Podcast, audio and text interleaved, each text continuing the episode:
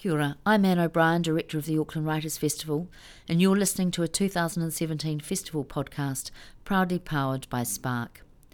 At 99 years of age, theologian Lloyd Geering has lived a full and engaged life, which has shaped beliefs that range across life after death, the fallibility of the Bible, the divinity of Jesus, the evils of fundamentalism, and the ethical requirement to care for the planet. From his early days in Rangiora to a ministry in the Presbyterian Church, a controversial heresy trial, and a distinguished teaching career, Geering is supremely situated to assess our spiritual and temporal progress over the last century.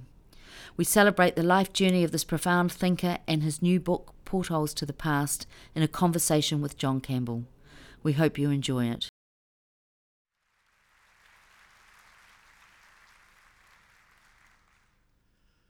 Good morning, everyone, on this uh, wintry old Auckland day. Welcome to you all, and thank you for coming.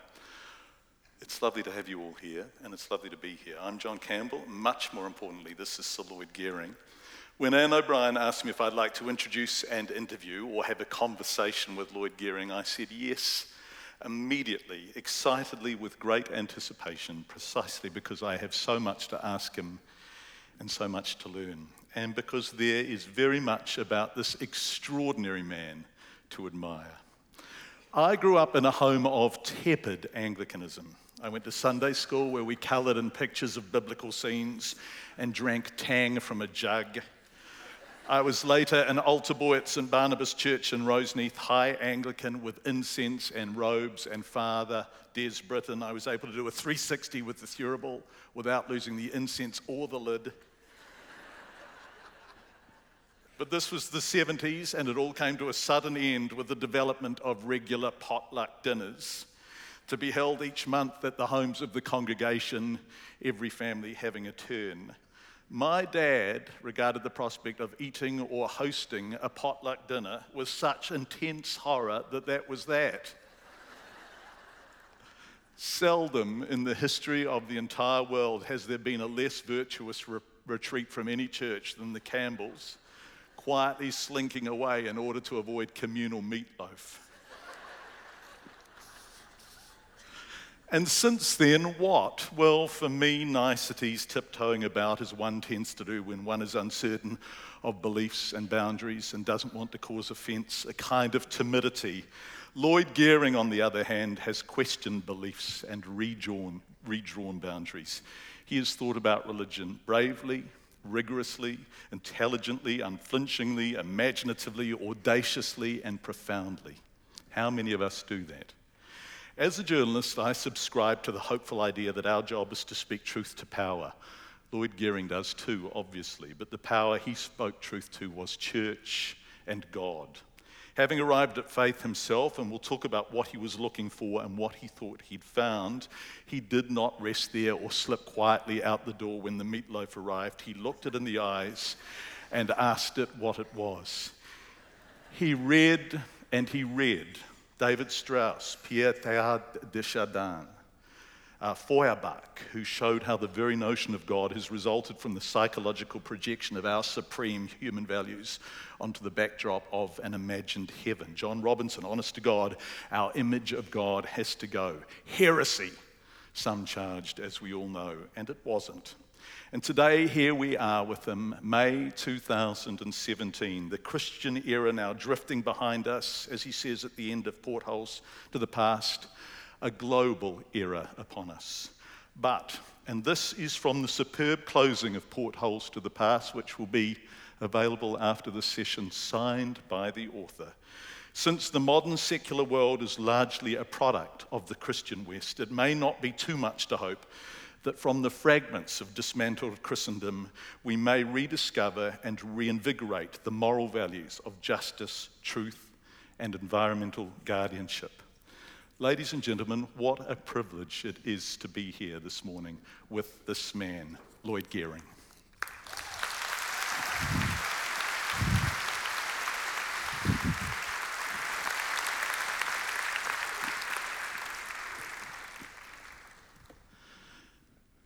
We've been, we've been chatting out the back in the green room, and um, it, it makes me happy to be with you. Thank you. And and you smile. and, and uh, but it hasn't always been easy, your life. And I'm not talking about 1967. In fact, I'm going to ask you later if you actually rather enjoyed that. But, but um, growing up was tough, wasn't it? Your siblings were what, 14, 12, and 11 when you were born? Yes. You were effectively an only That's child. right, yes. Quite lonely. Your parents moved about. They were, they were Well, we moved about a lot in those first 20 years, somehow or other. Never stayed more than four years, and sometimes only about three months in the house. I, I don't know how many houses I was lived in. Hmm. I was talking to my children about you. My children are 13 and 16, classic 21st century children. And I was explaining about heresy and theology and all that, and they, I could tell they were being polite and moderately attentive. But I really got them when I, I told them about Cozy Dell, where you, li- where you lived as a child. No electricity, no running water.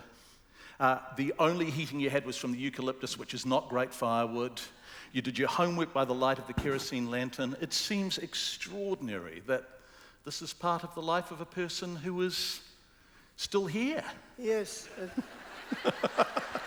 A, very different life it was. Uh, mind you, I enjoyed it in many ways. It was a home.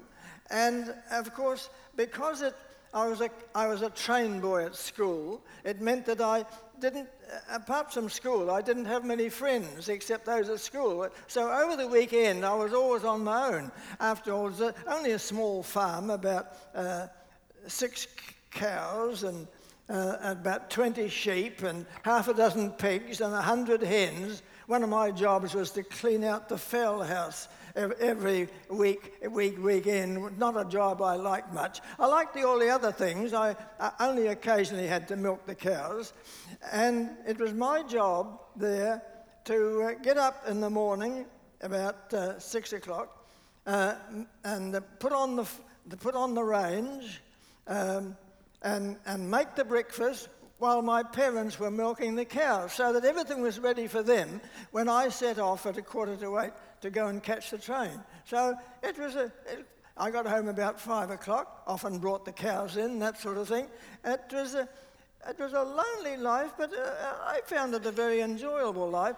Mind you, I was also a hockey player, so I went in at the weekends and played hockey on the Saturday afternoon, and uh, I, I greatly enjoyed that. Yes, Cozy Dell was quite a life. You were brilliant at school. There's a photo on Portholes to the past of you with all the prizes you won at school, all the, and uh, you, you can barely be seen above them. Well, yes, I was. I- suppose I was fairly bright compared with uh, the others. I, I, I, if um, any of them are here today, obviously. and I, I collected a lot of prizes. And the, though, the, though the prize that I treasured most was the prize for being the best all round boy of the school. yeah.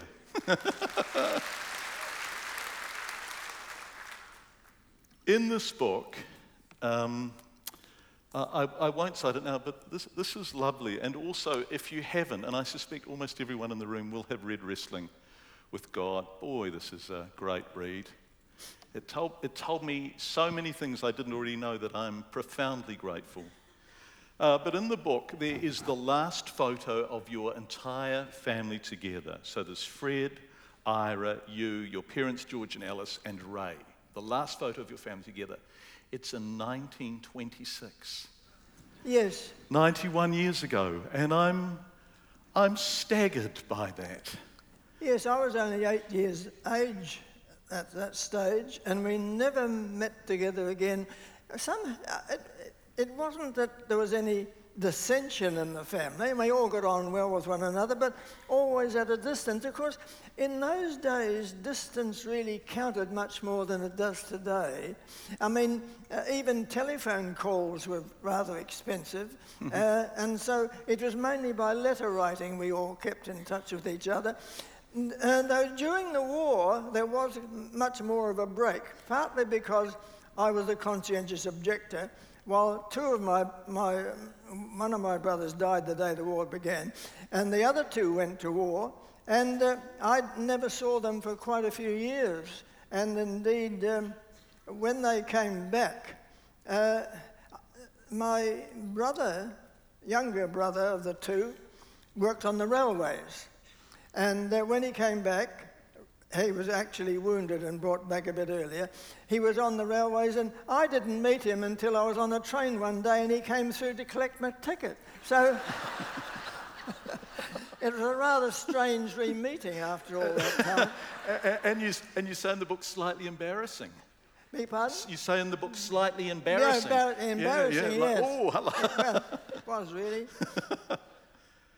You, there's a, Ira died in 1939, age 33, on the night Neville Chamberlain declared war. Yes. And, and you had to go and tell Fred that Ira had died, right? Well, what happened was that we lived out, my parents lived out at Ellington, about 15 miles out of the town, and we had no telephone those days. And uh, so they sent a special messenger out to tell us that Ira had died. So I had to go and, and, and get a bus and go in and, and uh, tell my brother Fred. And while I was on the way, the news came that we were at war. That, that, that was quite a moment, really. What an extraordinary 24 hours for you. Yes. Can, can, can, Ira used to take you on the back of his motorbike to Sunday Oh, yes. school, didn't he? when I was a boy of about five, we, we lived on a farm away down in Southland, and uh, he had a girlfriend on another farm, so he used to take me on the back of, my, of his motorbike to Sunday school, which met in the school. I mean, it was the same children as went to school, but they're now at Sunday school. Because after all, in Southland, mostly people were Presbyterians, you see. Hmm. Did it mean anything to you? People? Did Sunday school mean anything to you? Well, it was, it was, yes, it did really, I suppose. And, and I suppose, in a way, it had a bigger influence on me than I realized at the time. Of course, most children went to Sunday school in those days. It wasn't, it wasn't unusual. And w- when I was in Australia, still going to Sunday school, uh, one of the things that um, kept me going there, they had the best children's library in the city. And so I used to go there and change my book, you see, every, every Sunday. And, and it was a part of, I never went to church because in those days Sunday school was at three, 2 o'clock in the afternoon. And uh, so we never went into church. So, and when I came back from Australia in 19, uh, hmm, beginning of 1931, I never went to Sunday school again and never went to church, had no connection with the church for, until my second year at university. There's a lovely phrase. You say a cluster of circumstances Yes. introduce you to church when you're at university. Oh, yes. Fr- well, friends, It really. was a curious set of circumstances, and none of which is really very important. Um, first of all, I was boarding in a Roman Catholic home. Now, the reason for that was I had a, f- a Roman Catholic friend who, uh, with whom I travelled in, into school with, you see. And so at the end of the year, he said, Why don't you come and uh, board with me and share a room with me? So I did that. It was a very devout Catholic home. Uh, the, the landlady's son uh, uh, was a priest. Her daughter had entered the Carmelite uh, convent at Christchurch. Um, the, the Catholic bishop's uh, chauffeur was another boarder. And a, a woman about two or three years older than me, with whom I became very friendly, in fact, I almost fell in love with her, um, she entered the convent at the end of the year. Well, that was her way of going, getting out of it. and, and So that, and then at the end of that year, my friend from high school days, Ellis Dick. Alice Dick, who became a surgeon, um, he invited me to an um, evening's meal on a Sunday evening. And at the end of the meal, he said, Oh, he said, we, we go to church uh, now. Would you like to join us? And so that was when I first went to church for several years um, at First Church. And when, when I um, came back to my second year at university, for some reason or other, I'm not quite sure what it was. I went back to that church. Well, I, you see, I heard a sermon and I thought, my word, I might be able to learn something from that fellow. I never did really, but still. nevertheless, he, he was a great Scottish preacher. And Alan Steveley was his name. Uh, and so I went, and, and it, for some reason or other I now can't explain, within about four or five weeks, I was going to church twice a Sunday, going to the, to the Bible class at, at 10 o'clock, and even at the request of the minister, uh, which I wasn't too pleased about at the time, teaching Sunday school. So I had a, a very full day. Now, my friend Alice Dick also introduced me to the student Christian movement. And it was the student Christian movement which had more influence upon me in many ways than, than, than the church. And the student, and during that first year, 1937, it held a, um, um, a mission to the, to the university. The mission wasn't terribly successful. I mean, it, it, it had the SCM members going along to it, but I, I strangely felt I was being called to the ministry. Now, I didn't want to be a minister, uh, but this call get, got stronger and stronger. And uh, I went away during that uh, summer and picked fruit at Cromwell at an orchard. And uh, I thought, oh, well, I'll know by the time I got back. Well, I didn't know by the time I got back. But nevertheless, I uh, put in my application to the presbytery to be considered as a student for the ministry. I thought, well, I'll let them make up. I, they, they'll probably see I'm no good at it and no, no, no church background and turn me down, and that settles the question. I'll let them settle the question. Well, of course, they made a mistake. They.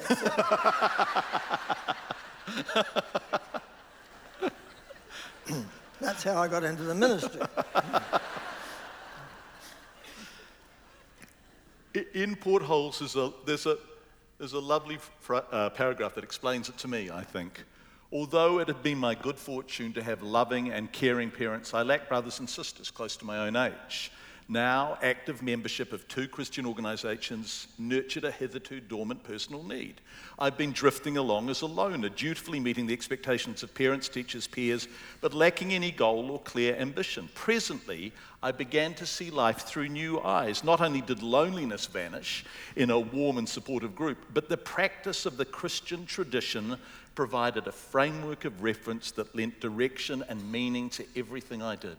Yes, you see, it wasn't so much any special experience of God, it was the experience of fellowship in a Christian movement um, that, that uh, led me on, which I had not experienced before. And we used to go an- annually to a camp at Punawea, about 50 or 60 people, and I, I, you know, got a lot out of these, these camps and a lot out of the, the weekly activities. We used to have study groups and Sunday teas and all that sort of thing.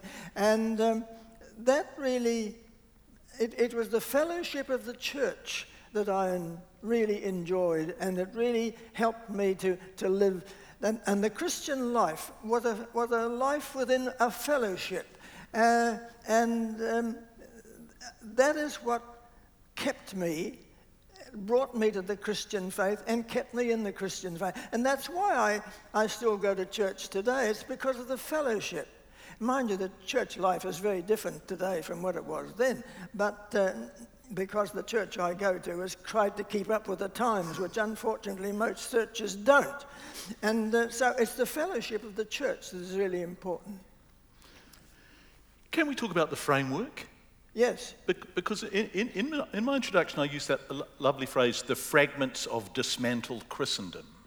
So, and, and, and in the, in, at the end of portholes, you use the brilliant analogy of a rowing eight who are going forwards facing backwards.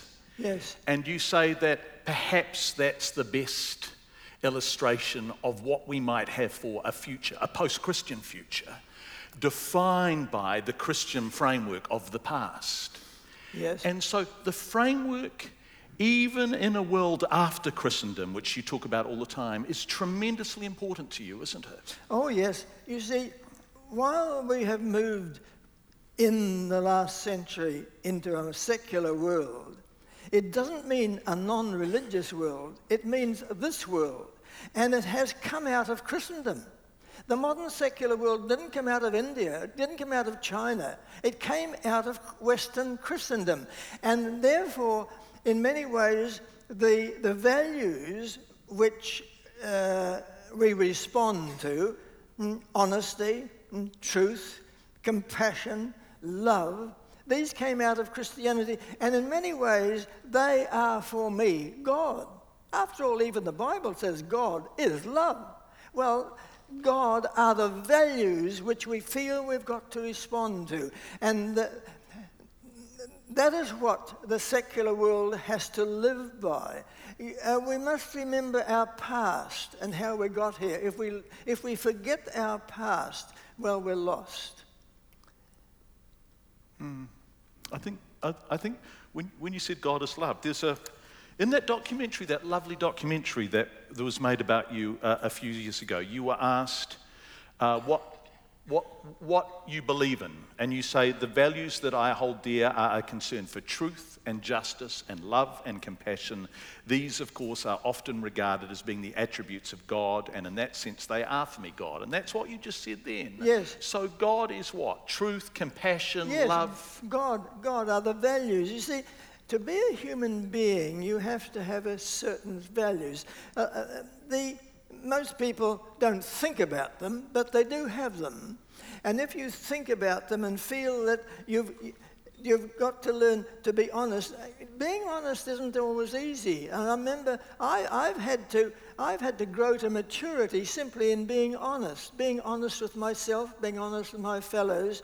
But I feel the call to be honest, to be just, to be, to be loving. And it's not always easy to be loving. That's why the, the, the heart of Christianity for me is loving one's enemies. That's very difficult indeed.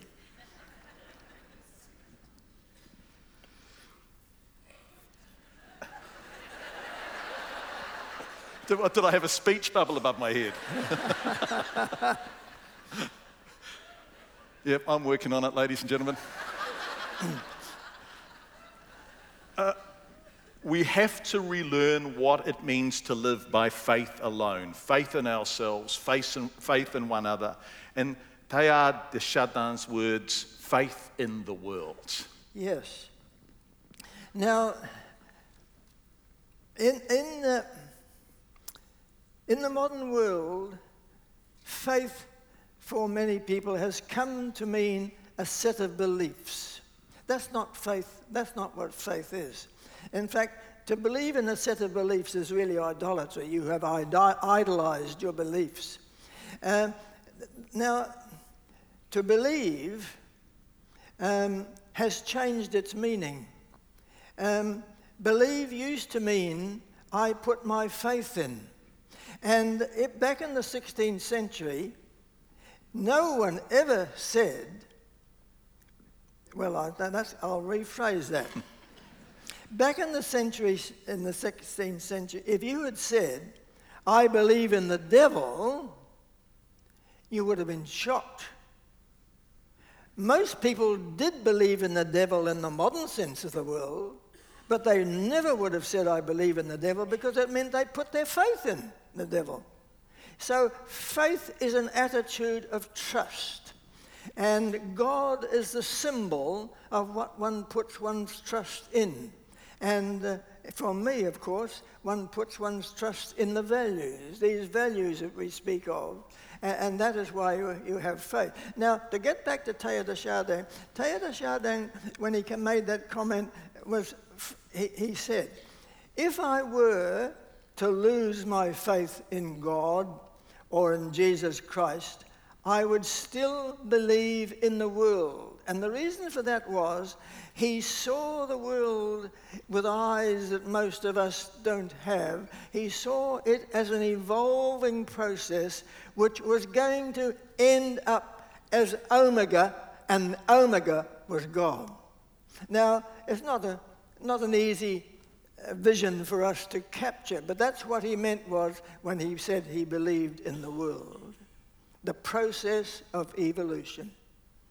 The, the, the miracle of evolution. The miracle of evolution. Yes, evolution is a marvelous concept and reality. We're all caught up in it. Each of us is evolving, the human race is evolving, life is evolving. I came to understand this a better when I wrote my little book on evolution, From the Big Bang to God. And indeed, that book changed me. Uh, writing a book can actually change your thinking and the way you see reality. And uh, that's, as I came to terms with it, I then realized in the middle of that, um, writing that book, that I was using words. But language wasn't there in the beginning. Language is all part of the evolving process. You see, we, we used to think that language was there at the very beginning. God used language to create the world. In the beginning was the Word, says St. John's Gospel. But no, language is part of a process. The process of evolution reached a, the point of human language. And that's when we really began to become humans. Uh, really, only about perhaps 200,000 years ago, uh, give or take, you know. and uh, so we are language speaking animals, and that's what differentiates us from all other animals. I, I, at the front of Portholes to the Past, your dedication to my family and their progeny of all generations to come ad infinitum. yeah. Which is a lovely, hopeful note, isn't yes. it? Ad infinitum. Yes.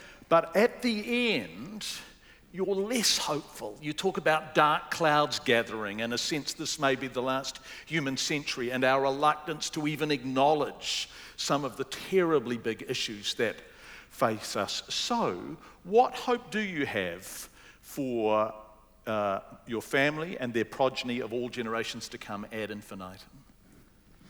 Well, if I were as hopeful as Teilhard Chardin, I would hope that evolution carries on in such a way that the human species will reach a point where it realizes what's happening.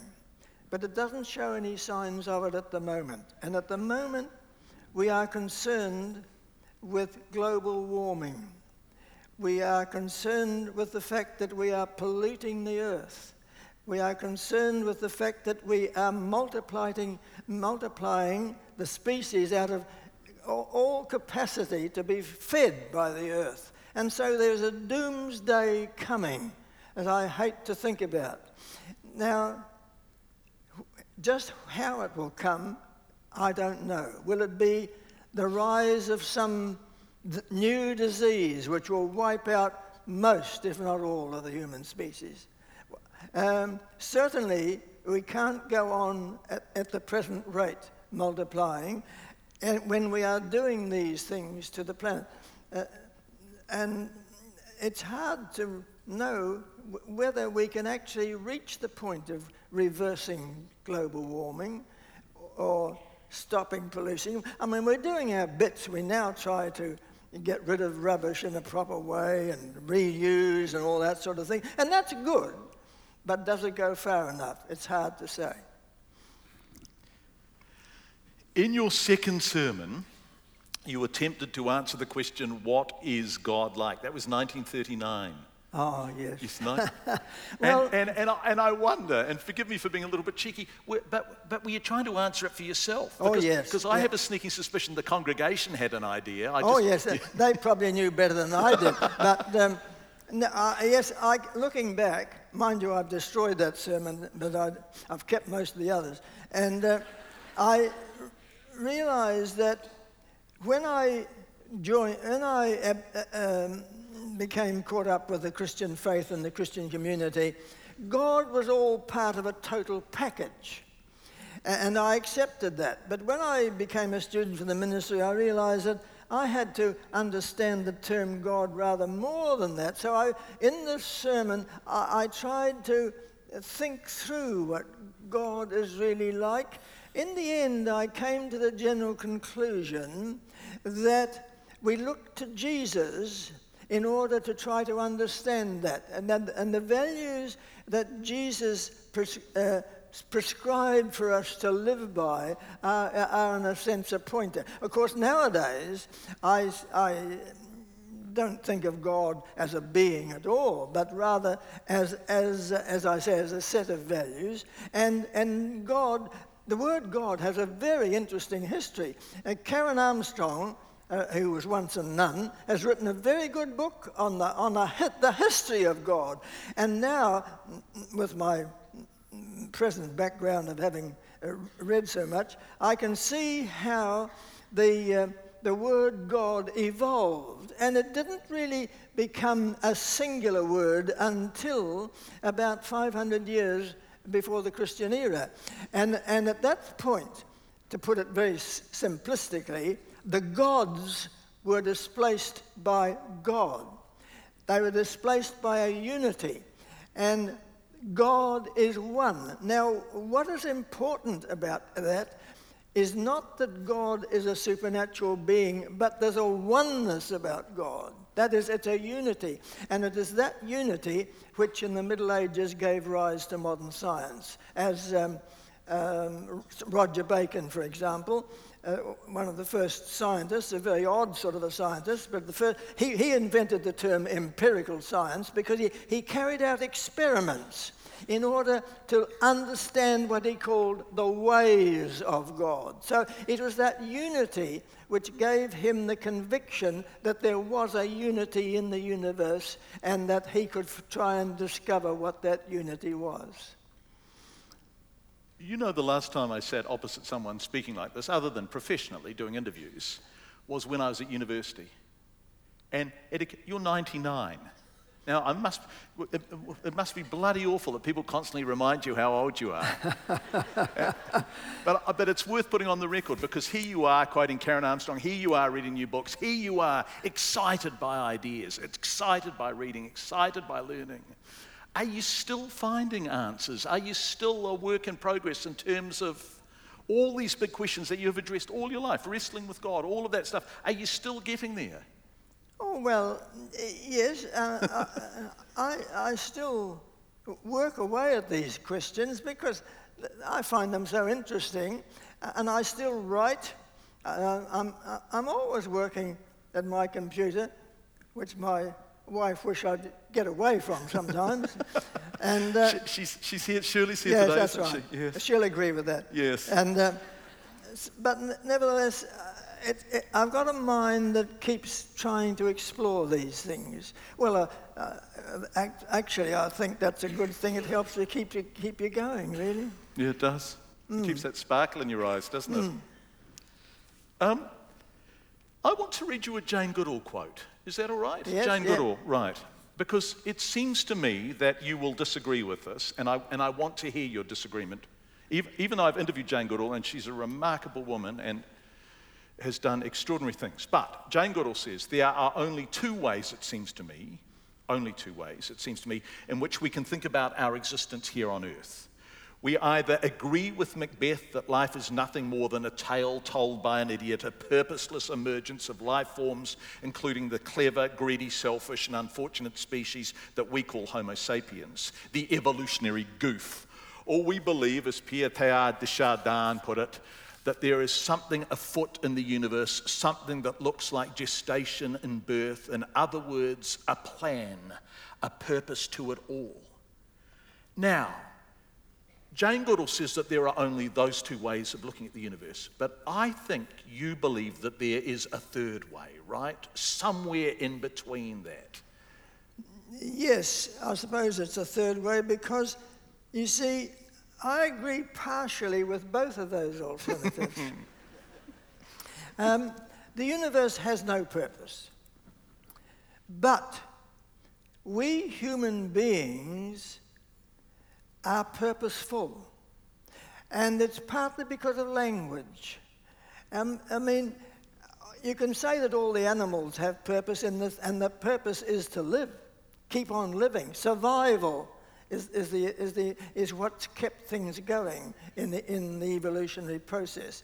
But I think for human beings, now masters of language, uh, we see purpose in, in a rather more sophisticated way. It's not just survival. Of course, that, that, that, that, is, that is a purpose for us too. We want to keep on living.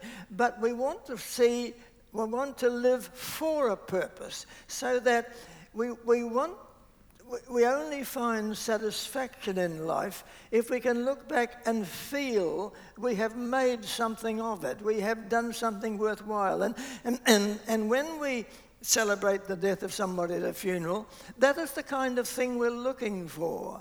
I mean, it may be that to become a loving person, or maybe to have produced a family that, uh, of a loving kind. But nevertheless, we, yes, there is a purpose that we ourselves see, but the world itself, the universe, has no purpose. Was there a plan? No, I don't think so. No. As a matter of fact, I've often thought of that because going back as I did to the Big Bang, what was there at the Big Bang? Well, of course, as scientists say, there could have been a Big Bang and it could have collapsed into nothing again. On the other hand, it could have kept on exploding and exploding so that I don't know what would have happened then, it could have been just little bits, you see. But we've in between these two, and according to some scientists, there's a rather narrow band that we've been in. And that is why the evolution of the species, of, of the universe from the Big Bang, has gone into the, to, tremendous clusters of stars we call galaxies. I mean, there are so many of them. It's just, we can't take it in. The size of the universe is beyond our human capacity to understand. Even our own galaxy is bigger than we can understand. So that, in one sense, yes, there, uh, there is no purpose for it, but, um, but we have become creatures who are concerned with purpose. And that is one of the wonders, really, of reality. Although you worry, don't you, that our secularism, our post Christendom life and world is rudderless? Yes, it is rudderless, and we're in a culturally, we have entered a new period in which we are ceasing to see our national affiliation as the most important thing, and we are becoming global citizens. And, and that is going to be a difficult process, just as it was when tribalism once reigned, and then we had nationalism, and we've left those things behind, and, and it's easy for people to feel somehow um, that they're lost. And uh, what, is, what I think is hopeful about the future is we haven't had an international war for 70 years. Now, the First World War was to be the war that would end all wars, and it wasn't. But the Second World War has proved to be that up to a point because it not only produced the United Nations, which is a relatively weak body compared to what I believe it ought to be, uh, it, it has nevertheless helped nations to come together and do certain things of a constructive nature together. There are various parts of the United Nations who do that. And the, we have new methods of communication today. I mean, radio and television, uh, uh, uh, well, radio came in in the 1920s, television in the 1960s, and then came the internet. Uh, and the internet and now we are all connected with one another. I mean, I, converse with my family on the other side of the world by doing uh, words with friends. So, started backwards and forwards. Now, that's a, that's a good sign for the future. It's helping us to realize that we all belong together, and that's much more important than. Uh, I don't want to make America great at all, as Trump does. I don't want to make New Zealand great. I want to be a part of a global community who are working together for the good of all humankind, and which means.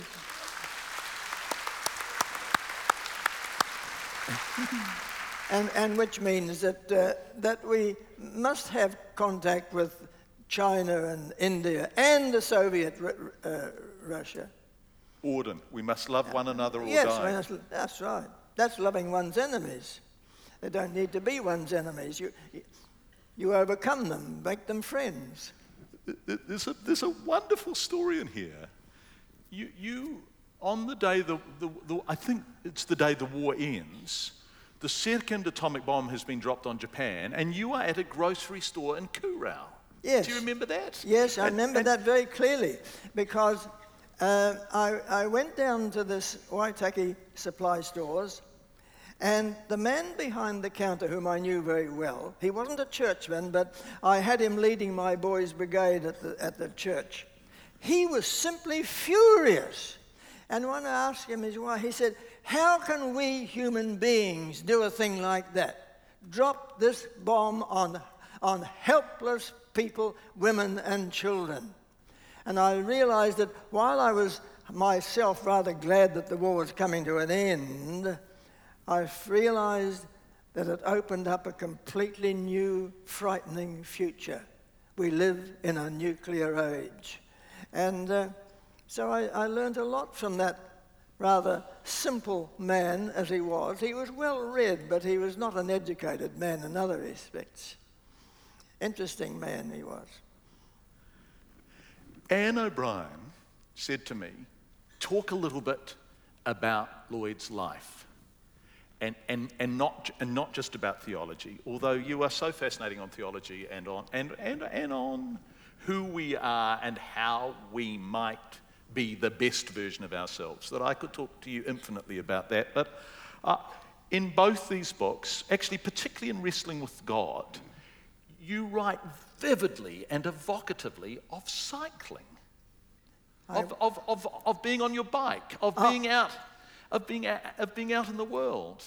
Did you, so you were going through Otago, you were going, you know, all round through, through central North Otago. Did you just love it? That space, that freedom, that, that openness, that infinity? Yes, well, I suppose all that came out in the little book I wrote on my bike, um, which uh, well, I, I enjoyed seeing the country. I, I mean, I, I was brought up, well, apart from the four years in Australia, I was brought up mainly in Southland and Otago, and so I didn't know much about the north. Uh, I mean, uh, on one of those trips, I went into the uh, Maori territory, I've forgotten the name of it, uh, and where Te is, and I'd never seen Maoris before, and down, we never saw Maoris down in, uh, down in Otago. How old were you? Hmm. How, how old were you when you saw your first Maori, do you think? Oh, uh, let me see. What I would, I suppose about 20, 21, 22. But, but, but, but your dad had had an association with oh, Maori yes, people, he, and he was very proud of that. And unusually, yes, he well, used words like kia ora and kapai, which would right. have been highly yes, unusual. I was brought up with them in my background. That's strangely enough, um, uh, kapai and whatnot. Um, my father lived in Kaiapoi. Well, there was a very strong tribal connection at the Kaiapoi Pa, you see, and he used to play chess with one of the with one of the uh, Uh, Maoris there, and he, he had great respect for them and their ability. So I had that as the background, but my own experience didn't have any of that until I was much later. Can we talk about 1967? Are you bored of talking about 1967? Do you, ask if, do you mind if I ask you about it? Yeah, no, no, oh, fine. Thank you.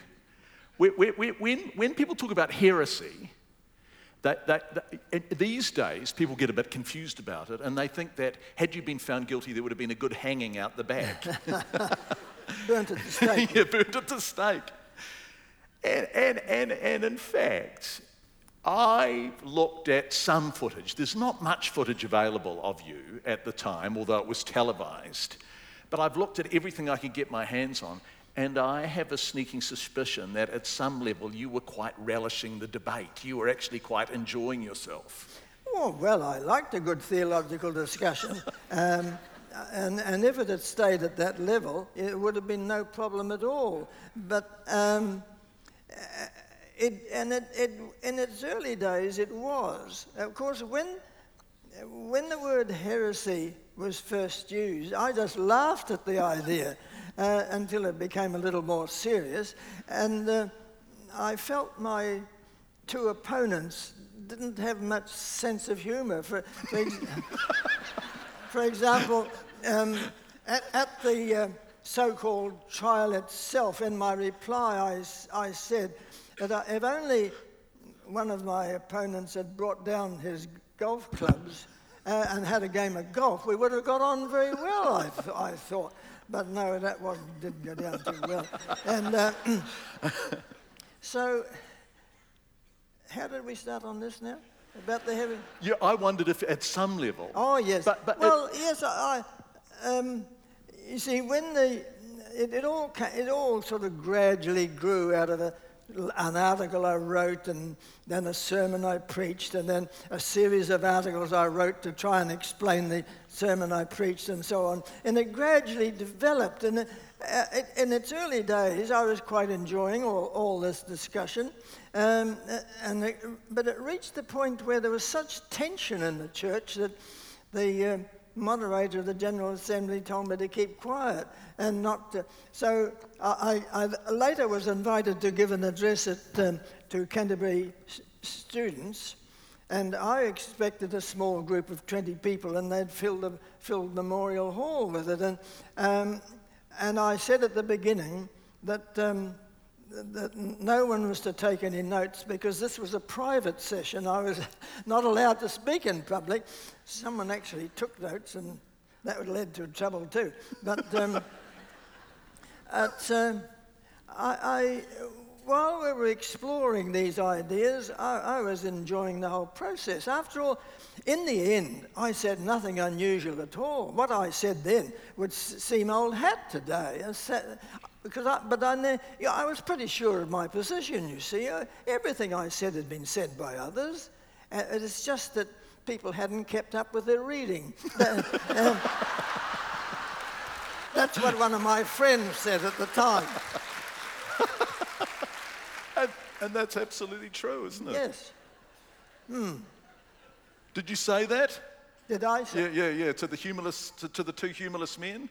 Did To you, the- ta- did you suggest they kept up with their reading? Oh, no, I didn't think of that at the time. but I, you see, uh, the, um, the, the first article uh, should have given them that suggestion because I was quoting a Scottish theologian whom I knew personally, who had been out to New Zealand, and, and he wrote a book which he called Secular Christianity because he was talking about Dietrich Bonhoeffer. And uh, in it he said, the Christian is free to say the bones of Jesus may live, are still in Palestine. And he said, and still they, until they feel free to say that, they haven't understood what the resurrection means. And I was simply expounding this. Well, of course, it, it led to all sorts of problems. What does the resurrection mean? Oh, oh, that's a long history. I, Sorry. I, I wrote a whole book Yes, I about know you that. did. In that, um, see, resurrection is, a, is an, I- an idea that really started in nature because at spring everything comes to life again. And every month the moon dies and comes to life again. So that the idea of resurrection is an idea from nature. I- indeed, this was something which later a theologian um, from the end of the first century from Egypt, he recalled this and said that's where it came from. Uh, but it gradually evolved, and then it went to the idea of the resurrection of people, uh, of the race, the Jewish race. That comes in Ezekiel. And by the second century, it had developed even further. The, by the second century, particularly in the Maccabean uh, wars, the young Jewish soldiers were being killed in their prime. And how did one square that with a God of justice? Well, that's when the idea of a resurrection to a new life uh, came about, and they envisaged these uh, young soldiers as in, in, in dressed in white robes and glistening and so on. And all that lay as the background against the death of Jesus, so that it wasn't at all surprising that the idea that he had risen from the dead. Now, forget about the empty tomb, that's a later story. What the resurrection of Jesus from the dead meant, that he had been raised from the underworld of the dead to be with God in heaven, his Father. That's, and it's reflected, by the way, in St. John's Gospel. Um, in St. John's Gospel, where the women go to the empty tomb, um, they are surprised that the tomb is empty. And then suddenly Jesus is there. And Jesus says, Don't touch me, I'm ascending.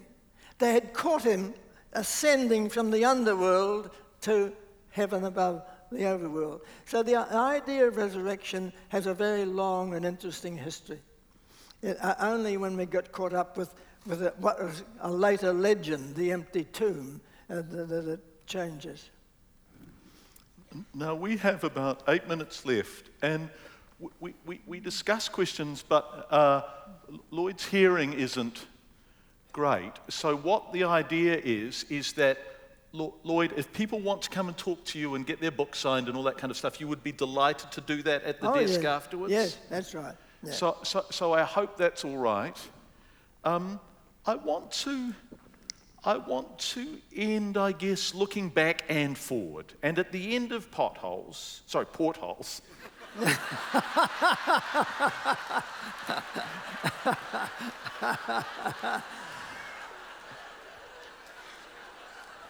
Sometimes it feels like potholes, doesn't it? and if there's anyone from Christchurch here, they'll know uh, about that. Uh, at the end of portholes, it says, I turn now from peering through portholes to the past to surveying the current state of the world. I feel both grateful for the many positive changes that have occurred during my lifetime and privileged to have witnessed their arrival. Nevertheless, I occasionally experience a warm nostalgia for the relative simplicity and security of the world into which I was born, and have lately sensed a widespread and growing apprehension about the future. And elsewhere, I think at the very beginning actually, although that might not be a correct recollection, you say, in 1900 we knew exactly who we were. And what do you feel most nostalgic for? Well, I feel that as you get, as you, we felt in those days, the beginning, the world was a safe place, and you were sure of it.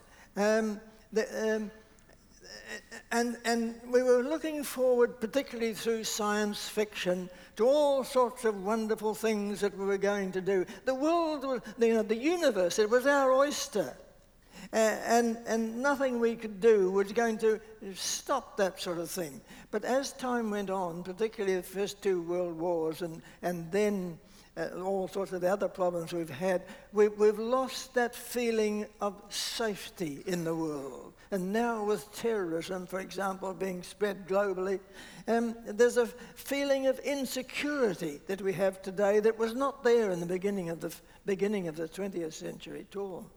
How do we best overcome that? Oh, I don't know. No. I wish I did. Um, uh, because terrorism is a very difficult thing to, uh, to overcome. In the same way as in the early Christian centuries, the Roman Empire found piracy on the Mediterranean was very difficult to overcome, but they did in the end. But so it was only by uh, learning to work together as United Nations um, and not nationally that we can do it. And we, we, there are signs that we are moving in that direction. You say when you're talking about this global world, this post Christendom global world, we need rituals in which we can express our togetherness. And that's a lovely idea. And I thought, what are they? What are those rituals? Yes, we haven't got them really.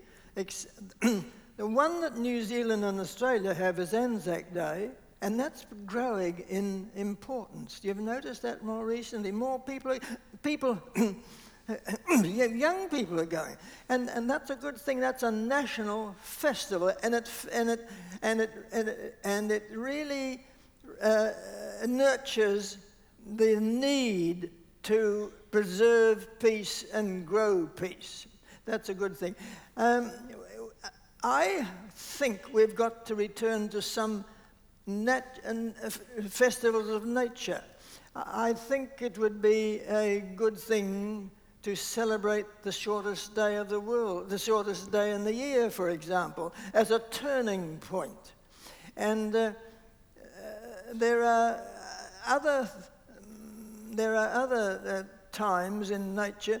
You see, a spring festival would be very good to celebrate the new birth and growth of, of vegetation.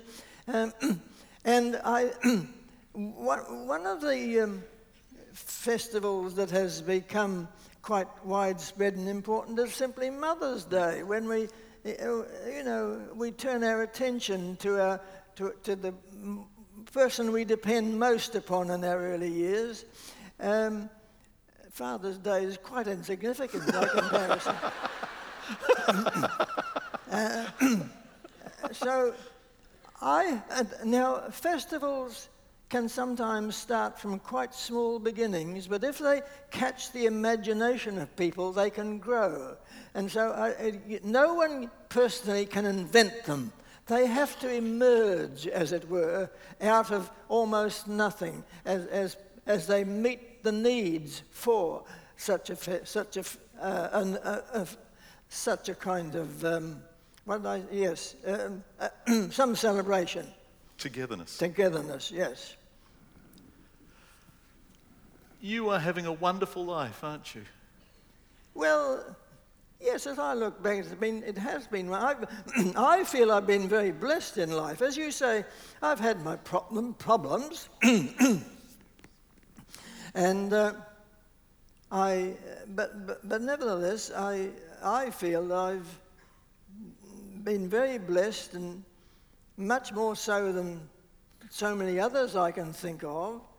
Of course, one thing is you've got to turn tragedy into something more hopeful, and I've learned to do that. I've, I, have lost uh, two wives uh, that left me sort of very downcast. But uh, tell me, I was, um, did I tell you about the... You, you, told me, but you didn't tell these people. Oh, That's a lovely oh, story. It's oh, a lovely story.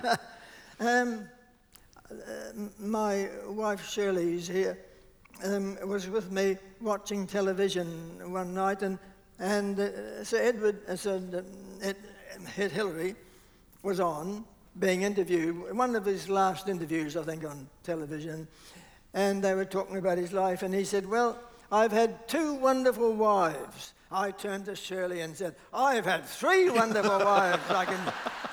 He said, You can't do better than that, and I had.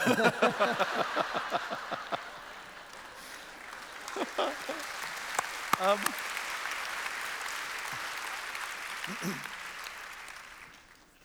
uh, that, ladies and gentlemen, that, that's time's up. Our time is up. Uh, book signing and, and, and, and general chatter and conversation afterwards. Uh, Martha Gellhorn, who was a journalist I admire, Lloyd, uh, when, when she was asked about her journalism, and I'm not going to give you the whole quote, but she said, My responsibility was the effort. And, and, and I think that's an adage to live by. Yes, it is. A- a- and, and you have made the effort constantly. And, and the effort, often people make the effort and they want to hoard it. They want to put it in the bank, or they want to keep it from others, or they want to spend it on a flash car. Your effort has resulted in a, a generosity and a contribution to our life that I don't think we can overstate. It has been, you are a, a, beautiful New Zealander, and your contribution to New Zealand life and New Zealand consciousness is an act of profound generosity and, and a great effort. And I'm sure everyone feels that we have seen the evidence of that today, where your acuity, your interest, your passion, your enthusiasm remains at 99 shining. So thank you, and it's been a pleasure to be with Thank you. you. Thank you. Ladies and gentlemen, Lloyd Geering.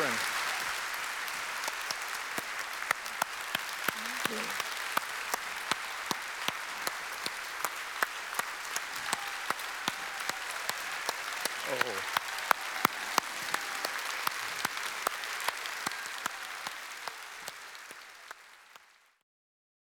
Our 2017 Auckland Writers Festival podcast series is proudly powered by Spark. You can find a range of other talks, interviews, and discussions on iTunes, SoundCloud, and on our website, writersfestival.co.nz.